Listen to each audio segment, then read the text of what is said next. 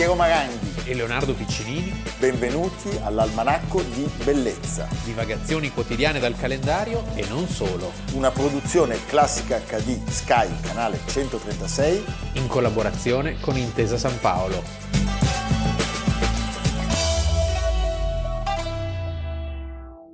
Almanacco di Bellezza, quattordici febbraio. Piero Maranghi, Leonardo Piccinini. Festa degli innamorati. E, e San Valentino, San Valentino beh, quindi auguri al nostro Valentino Puppini. Auguri a Valentino Puppini, a Valentina Ricciardelli, presidentessa della Fondazione Bernardo Bertolucci. E poi oggi è il compleanno di Samantha Chiodini, meravigliosa amica e autrice della nostra vita, che è scomparsa un anno fa. E noi una oggi, presenza pazzesca. Una presenza pazzesca, noi oggi la festeggiamo e mandiamo un grandissimo abbraccio allo splendido Rocco, suo figlio. E iniziamo la puntata con un argomento che non è proprio da festa degli innamorati. No, eh? No. Va bene Leonardo, prego la regia.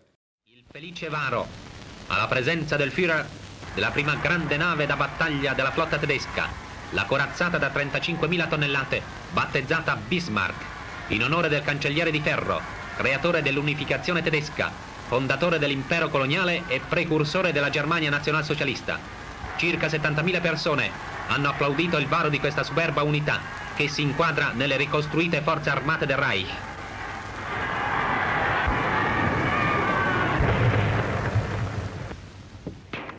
Il giorno di San Valentino del millenovecentotrentanove viene varata, sì, la corazzata delle corazzate.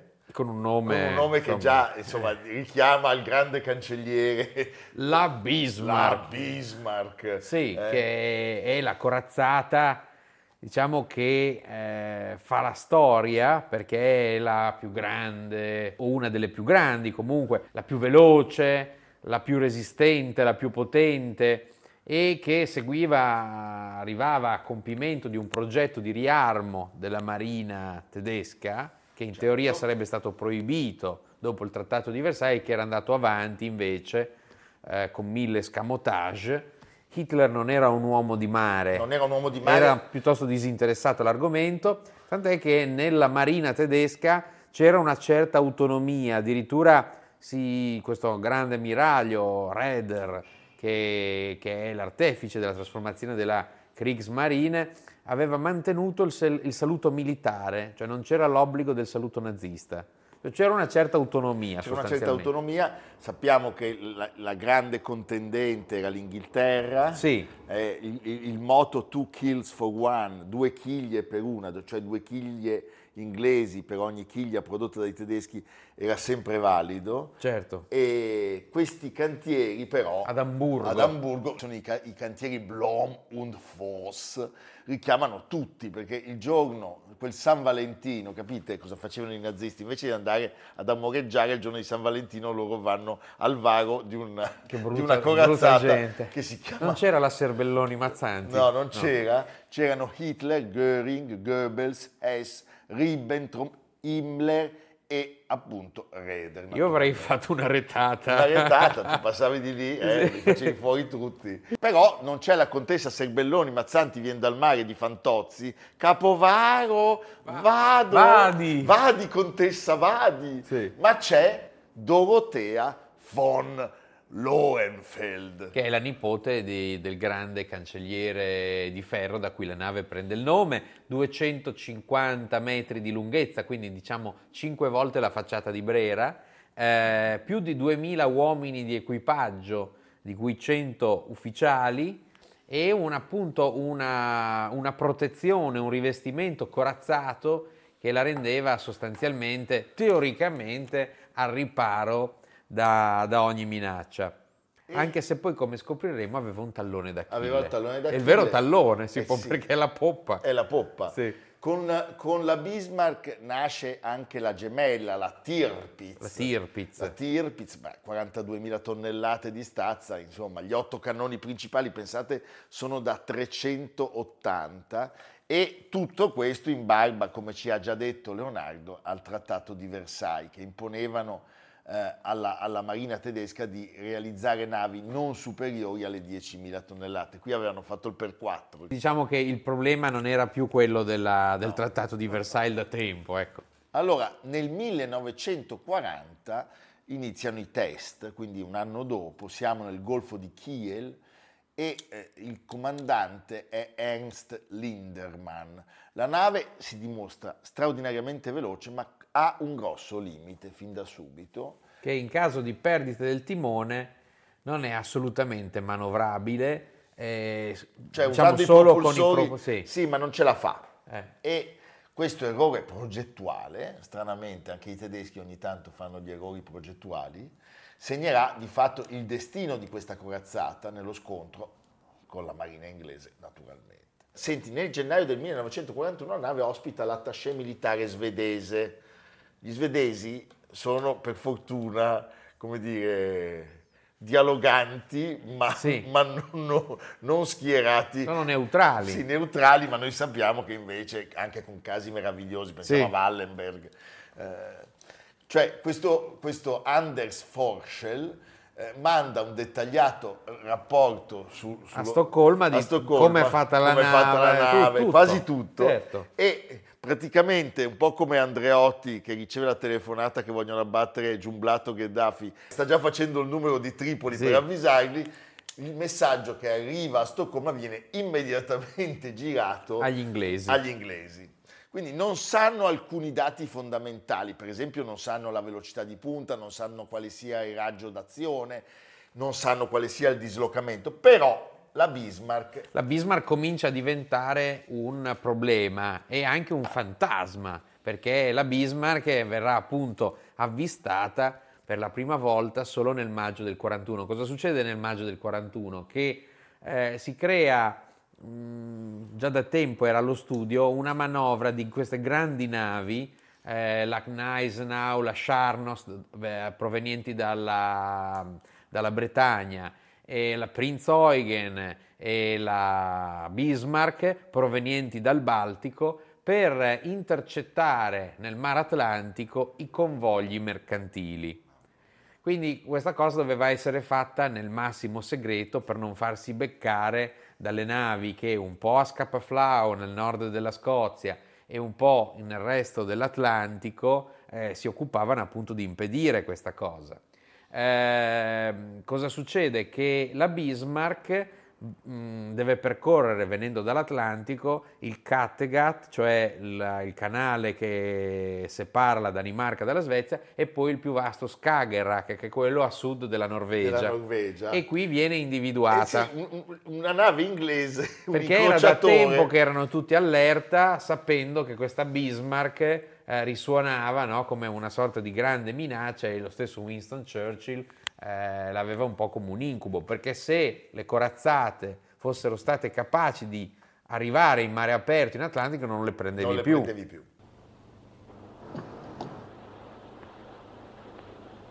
Non sono caccia, sono navi da battaglia. Comandante, apra il fuoco sulla prima nave. Bersaglio prima nave, pronti ad aprire il fuoco. Bersaglio prima nave, pronti ad aprire il fuoco.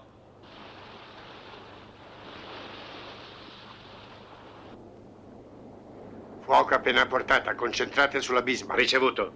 Fatemi sapere quando sono pronti i pezzi e vireremo. Bene, signore. Dite alla Prince of Wales di aprire il fuoco appena portata. Sì, signore. Timone a dritta!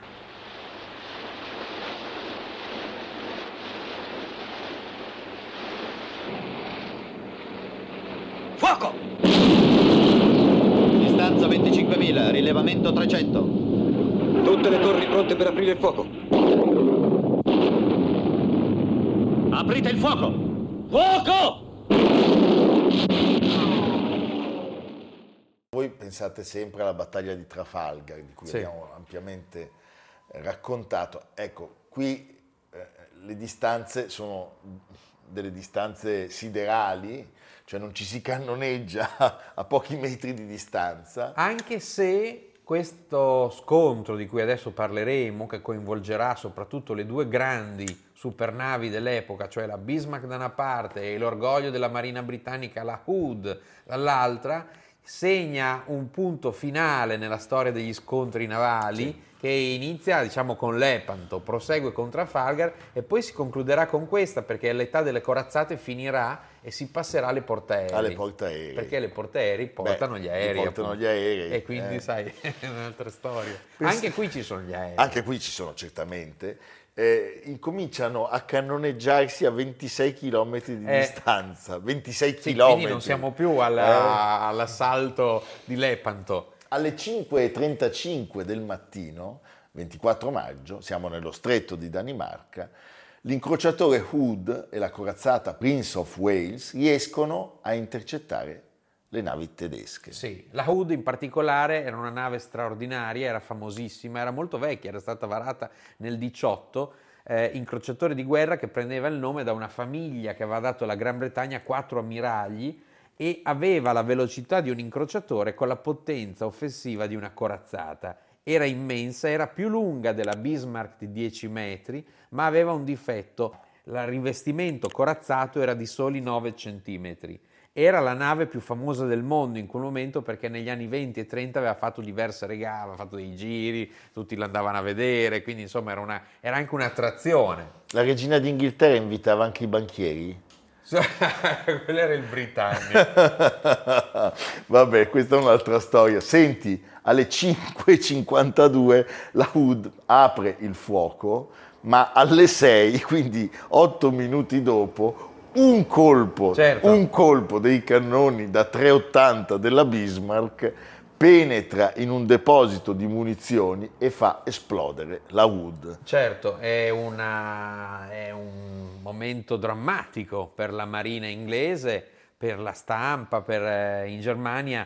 La notizia viene celebrata da una serie di festeggiamenti un po' ovunque, orchestrati dalla propaganda del ministro Goebbels, e il fatto che l'orgoglio della Royal Navy finisse in questo modo fa crescere il panico nell'ammiragliato, che aveva sede lì a Whitehall, sette piani sottoterra. C'è questo film molto bello del millenovecentosessanta che si chiama Affondate la Bismarck, Affondate la Bismarck. Fatto tutto in economia, quindi è tutto giocato sui sotterranei e poi coi modellini. Poi c'è sempre questa enorme scrivania su cui vengono, vengono spostate, spostate le pedine, sì, meraviglioso. Però degli attori fantastici. Fantastici, sì. Sì.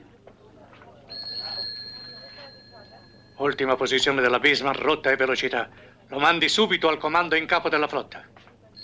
Ora Shepard.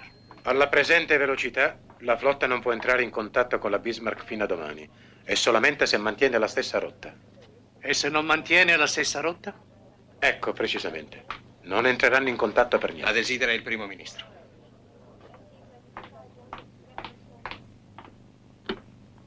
Qui il primo lord. Al primo lord dell'ammiragliato sia inequivocabilmente chiaro questo. Nulla in questo momento è di importanza vitale per la nostra nazione quanto la distruzione della Bismarck.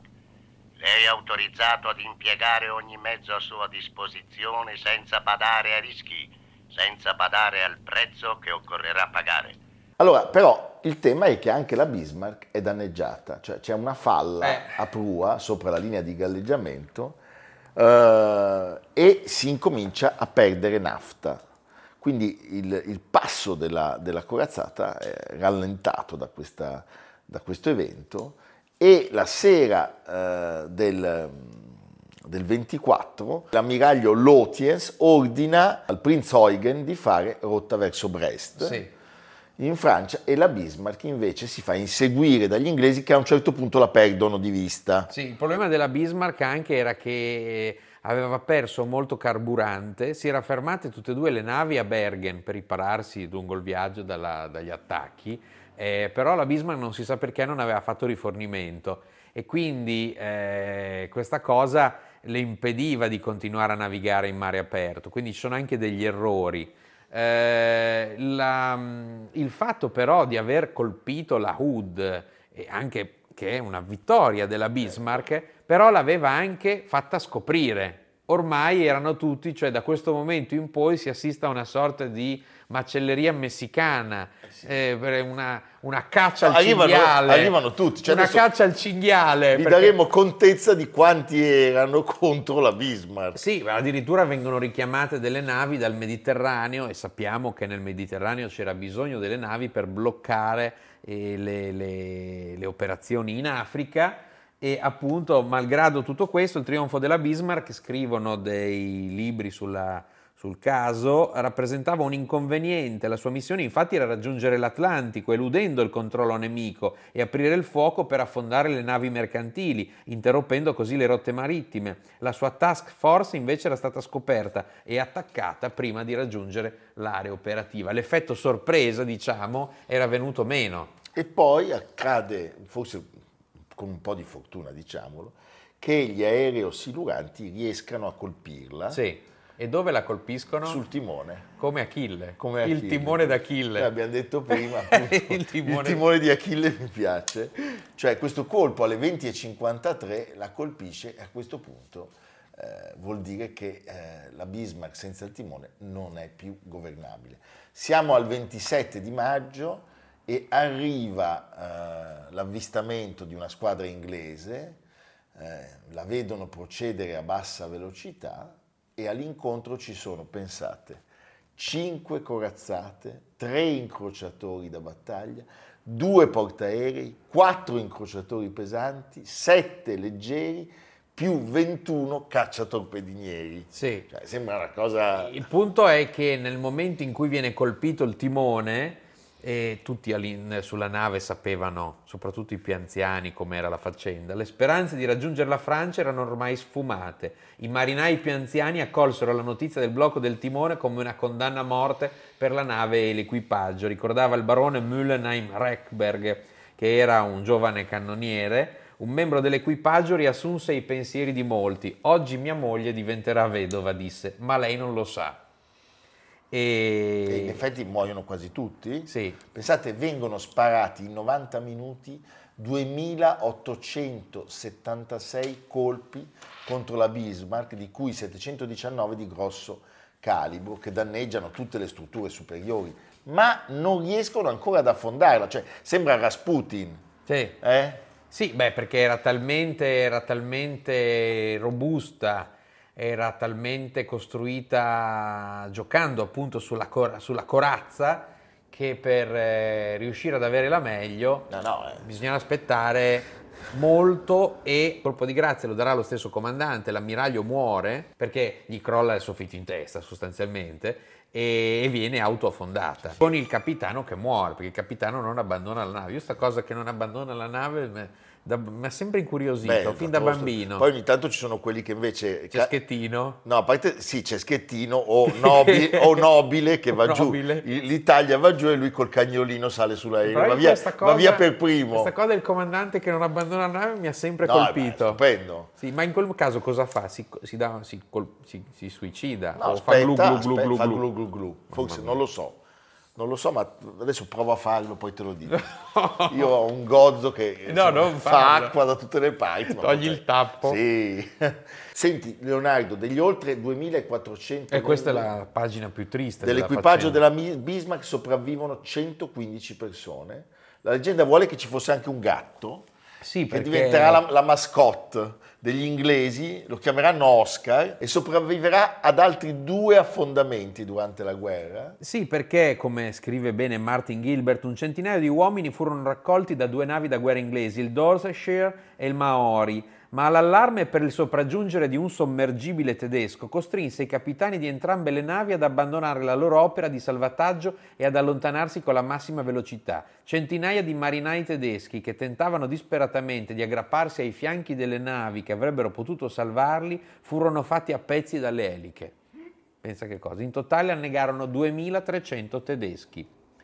Eh, la notizia della perdita della Bismarck venne accolta a Berlino con incredulità. Stato d'animo molto depresso, scrisse Walter Hevel nel suo diario, al di là di ogni parola, la melanconia del Führer, che però non si deprime più di tanto, perché appunto le navi per lui era una cosa, cioè, che non lo, non lo toccavano tanto, era una, un campo di cui non, non si intendeva. Va bene. Per fortuna. Per fortuna. Se no.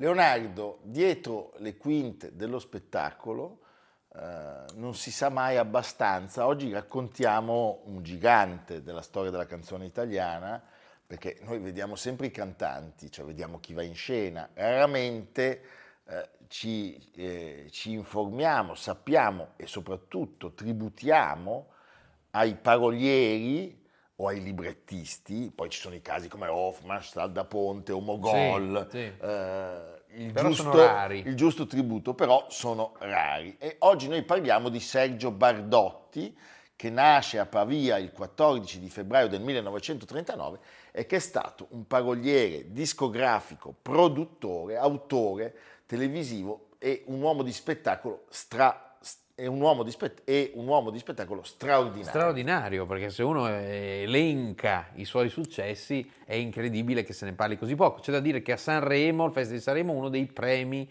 porta il suo nome. Adesso sì, c'è il premio per il miglior testo, sì. È proprio il premio Bardotti, giustamente. E eh, lui è stato un protagonista assoluto di tante stagioni della grande musica italiana. Era alunno del collegio, anche lui, Ghislieri, quindi come Goldoni e Guido Rossi aveva fatto il Ghislieri, laureato in lettere. Inizia il mestiere negli anni sessanta, prima come cantautore direi di insuccesso, poi trova quale, quale, quale debba essere la cifra della sua attività professionale ed artistica, che è proprio quella del testo, cioè lui fin dall'inizio si occupa di curare alcuni testi letterari. In quel caso c'erano i dischi dove tu ascoltavi, meraviglioso, i testi poetici letti dai loro autori. D'altra parte è giusto, ma perché certo, se ci ma pensi... pensa che bellezza, eh, eh. Andavi, vorrei Montale, ti davano il disco e ascoltavi Montale. Eh beh, diceva, sì. Io vorrei Quasimodo, sì. eh? Io vorrei Ungaretti. Mi sembra perfetto. Vabbè, insomma, non male. Eh? No. E dal sessantatré iniziano le canzonette, entrano nella ah, sua vita. Ci sono altre poesie. Sì, assolutamente.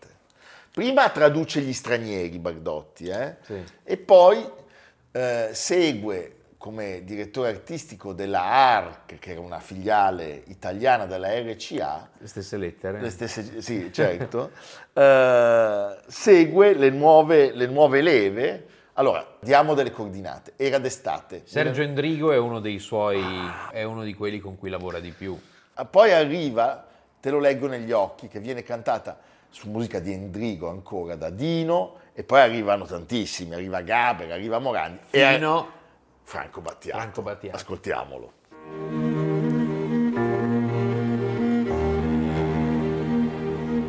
Finirà, me l'hai detto tu, ma non sei sincera, te lo leggo negli occhi, hai bisogno di me, forse vuoi dirmi ancora no. Tu hai paura, te lo leggo negli occhi, stai soffrendo per me.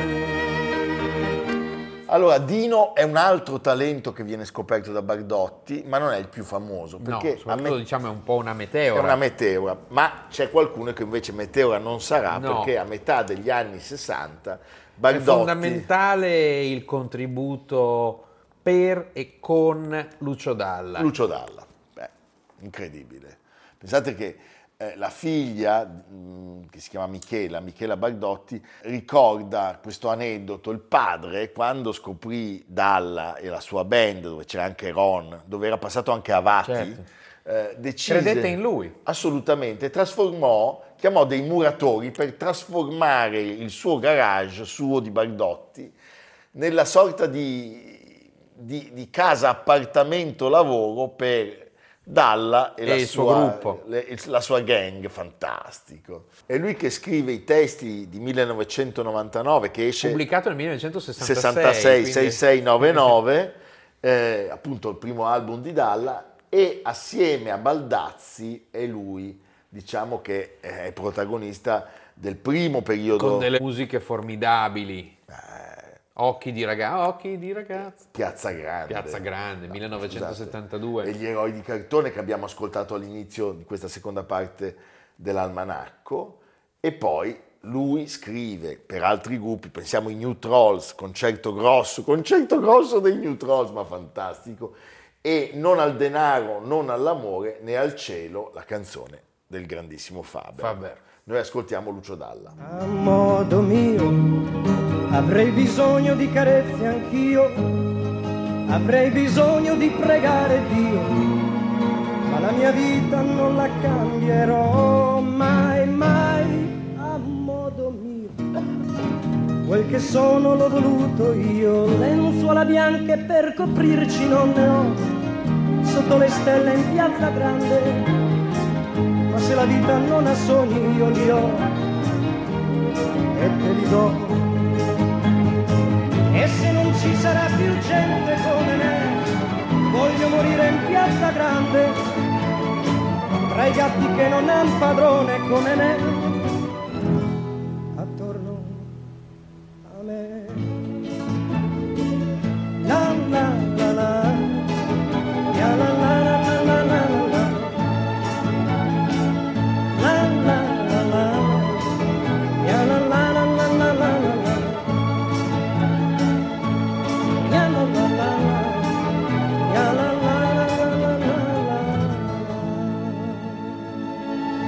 Senti, lui segue da vicino anche Patti Bravo. Se perdo te. Eh, fantastico. Se perdo te, bravissimo.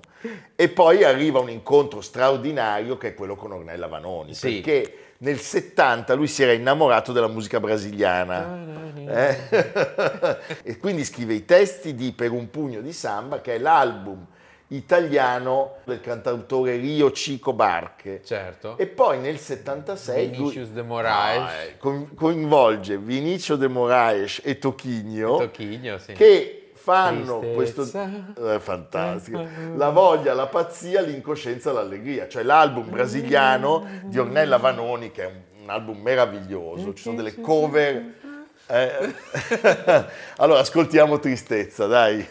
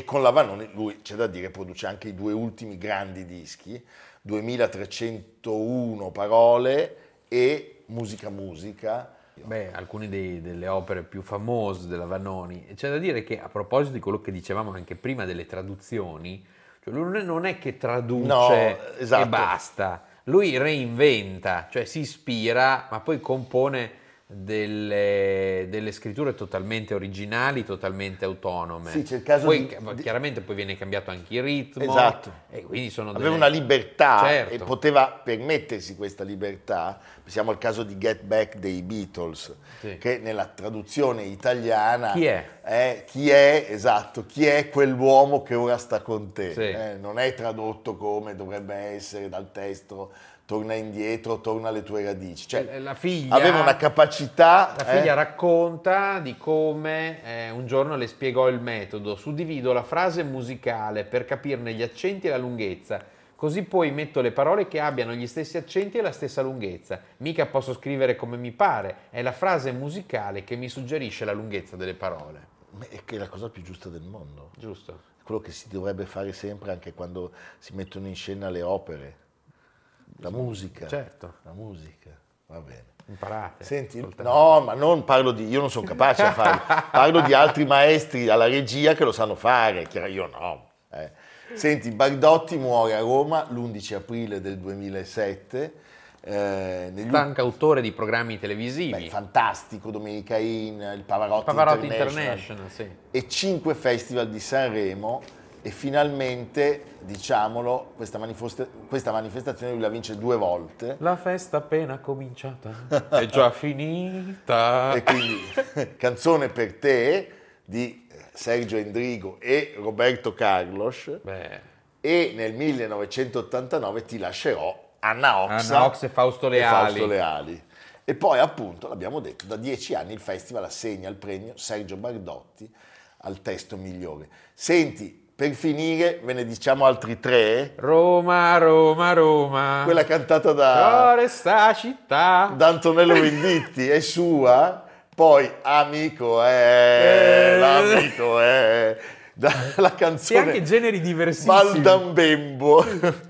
E poi Perché Sanremo è Sanremo. Perché Sanremo è Sanremo. Che è la sigla del festival del millenovecentonovantacinque. Beh, ci congediamo con Canzone per te, Sergio Endrigo. Meraviglioso. La festa appena cominciata è già finita. Il cielo non è più con noi. Il nostro amore era l'invidia di chi è solo, era il mio orgoglio, la tua allegria. È stato tanto grande ormai, non sa morire. Per questo canto e canto te, la solitudine che tu mi hai regalato, io la coltivo come un fiore. Lo sapete, tutte le puntate dell'Almanacco sono disponibili su Spotify, Apple Podcast, Google, Google Podcast, Podcast, Intesa San Paolo On Air, l'Almanacco di Bellezza, sì. Il libro, sì. Ieri ne ho regalate tre copie, sì. Perché ho incontrato tre signori di una simpatia e lo meritavano. Mimma, Bruna e Luciana, che salutiamo, che salutiamo, poi andavano a giocare a bridge, giusto, ma di una perfetta, fantastiche, eh, Mimma di, di, di Cremona, mentre Luciana e Bruna milanesi. Perfetto, vedi come lui le, le, le, le segue una a una, una le nostre, certo. Soprattutto le telespettatrici, più che gli telespettatori.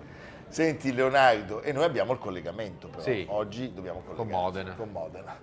Signorina, eh, buongiorno, mi passa Modena Antiquaria, vorrei parlare con l'inviato speciale, Gavazzeni. Gavazzeni, Gavazzeni. Sì. Sì signorina, lo so che è di Bergamo. Però l'hanno fatto Gavazzini entrare, gira, gira, anche se è bergamasco, l'hanno fatto entrare anche sì, a Modena. Sì, conosce le lingue. Ecco, grazie. Ecco. Ecco il segnale. Ti vedo in ottima compagnia perché è l'amico Antonacci. Eh certo. Sono con Paolo Antonacci, gallerista di Roma, e gli stavo appunto chiedendo informazioni su questo dipinto alle nostre spalle, particolarmente interessante a parer mio. che cos'è che stiamo guardando? Allora, questo è un dipinto di Carwin Dieffenbach, pittore tedesco, che ha speso i suoi ultimi anni a Capri, dal millenovecento al millenovecentotredici, anno in cui è morto. E ha dipinto questa vedute di Capri così drammatiche, così eh, forti, quasi bocliniane, giustamente, insomma, richiama molto questo quadro, l'Isola dei Morti, famosissima di, di usata, Bocklin. Usata da Ronconi per una Rianna Nasso alla Scala, l'Isola dei Morti. Pensa te. Ha tratto quello come ispirazione. E, e ha fatto il bozzetto delle scene e ha realizzato la scenografia proprio con, con questi alberi dell'Isola dei Morti, eh. poi girava su se stessa, Beh. una meraviglia. Sicuramente quadro che lui, da bravo tedesco, conosceva sicuramente, insomma. E quindi qui abbiamo questi tre faraglioni presi dalla parte sud, quindi non dalla parte, diciamo, della, della Marina Piccola, così eh, diciamo misteriosi, così enigmatici, con questa materia straordinaria, perché lui usava mettere la, la, addirittura la sabbia dentro l'olio per mischiare, per dare questa sensazione di materia. Se vedi qui, qui per esempio c'è il bitume addirittura, lui usava come il, il catrame preso dalla spiaggia per dare queste pennellate, per dare questa sensazione così forte. E l'unica presenza viva è questo gabbiano che, che da solo Si, si intrufola in mezzo ai paraglioni, che è una cosa straordinaria. Che bello! Bellissimo! Bellissimo! Bellissimo. Bellissimo. Paolo, se Antonacci si distraesse, tu porta a casa. Sì. Eh? Senti Paolo, so che tu eri presente anche il giorno dell'inaugurazione, ormai Paolo vive lì, dorme sì, lì. Sì, sempre lì. E, e dorme lì, fa, fa la guardia alle opere. È talmente si fa dare bella, dei pezzi di parmigiano. È, è talmente bella Modena antiquaria che Paolo non vuole non venire, vuol più venire via. È diventato il Paolo da guardia. Sì. Eh, va bene. Amerigo e il Procione sono un po' invidiosi. Sì, ma molto. molto. E quindi c'è un'intervista speciale realizzata da Paolo Gavazzini. Benvenuti all'Almanacco di Bellezza e soprattutto benvenuti a Modena. Con il sindaco della città di Modena, Giancarlo Muzzarelli, l'importanza per Modena di questa fiera. Collegare la nostra storia con la storia d'Italia, con la storia europea, cercare di trovare nel tempo la possibilità di dimostrare come le stratificazioni della nostra storia hanno portato arte, bellezza, cultura, passione e capacità di tanti che hanno consegnato alle nostre comunità pezzi artistici straordinari. Abbiamo bisogno di far conoscere la nostra città e quindi abbiamo bisogno di avere turisti a Modena, abbiamo bisogno di grandi occasioni come la nostra fiera. Eh, Modena Antiquaria è questo, è la stratificazione del tempo, la passione e soprattutto artisti che eh, hanno consegnato qualcosa di straordinario al paese e soprattutto il commercio, perché alla fine poi bisogna ragionare di questo. Io sono positivo. Eh, che spero che tutti possano fare affari, perché se si fanno affari alla fine la comunità ci guadagna e il paese ci guadagna, perché alla fine si dà bellezza, si dà arte, si dà passione e si dà gusto nelle case degli italiani. Faccio anche un'altra domanda. A Modena c'è stato negli ultimi mesi un grande risveglio del turismo. È vero. Eh, noi eravamo partiti bene già nel duemiladiciannove, poi dopo il Covid tutto ha complicato, ma poi siamo ritornati ai livelli pre-Covid perché abbiamo avuto delle concomitanze straordinarie, non solo la bellezza del nostro patrimonio UNESCO, non solo la, la bellezza del, di Modena, non solo il gusto, le passioni e soprattutto l'agroalimentare, la nostra cucina che è straordinaria con Massimo Bottura e tanti altri, ma soprattutto perché abbiamo avuto una fortuna lo scorso anno che Michael Mann ha deciso di fare un film su, eh, su Enzo Ferrari. E l'anno scorso l'ha girato, abbiamo eh, dato e consegnato alla città e adesso quest'anno aspettiamo che esca per goderci non solo Enzo Ferrari ma anche la promozione della città. E quindi è un tutt'uno di passioni, di forza, da Pavarotti e Enzo Ferrari fino a Bottura e fino alla forza della nostra comunità. Allora noi salutiamo Paolo Gavazzini e Paolo Anton- Antonacci. A Modena si chiamano tutti Paolo. Tutti Paolo. Paolo Farnese, Paolo Este, no. Paolo Gonzaga, Paolo Cavicchioli, Paolo presidente Cavicchioli, della fondazione, Paolo Medici, Vedi. Paolo Sesto, Mengoli, Paolo tutti, Paolo, tutti Paolo, va bene. E veramente al nostro pubblico: andate a Modena Antiquaria, andate a Modena. Sì. Anche Paolo, che non è mai uscito da Bergamo in vita sua, ha detto che bella detto, sta città. Ha detto bella però sta Modena. Come grande sta città. Evviva, grazie ragazzi. A, a domani. domani. Almanacco di Bellezza, a cura di Piero Maranghi e Leonardo Piccinini. Con Lucia Simioni, Samantha Chiodini, Silvia Corbetta, Jacopo Ghilardotti, Paolo Faroni, Stefano Puppini. Realizzato da Amerigo Daveri, Domenico Catano, Luigi Consolandi, Simone Manganello, Valentino Puppini. Una produzione Classica acca di, Sky Canale centotrentasei, in collaborazione con Intesa San Paolo.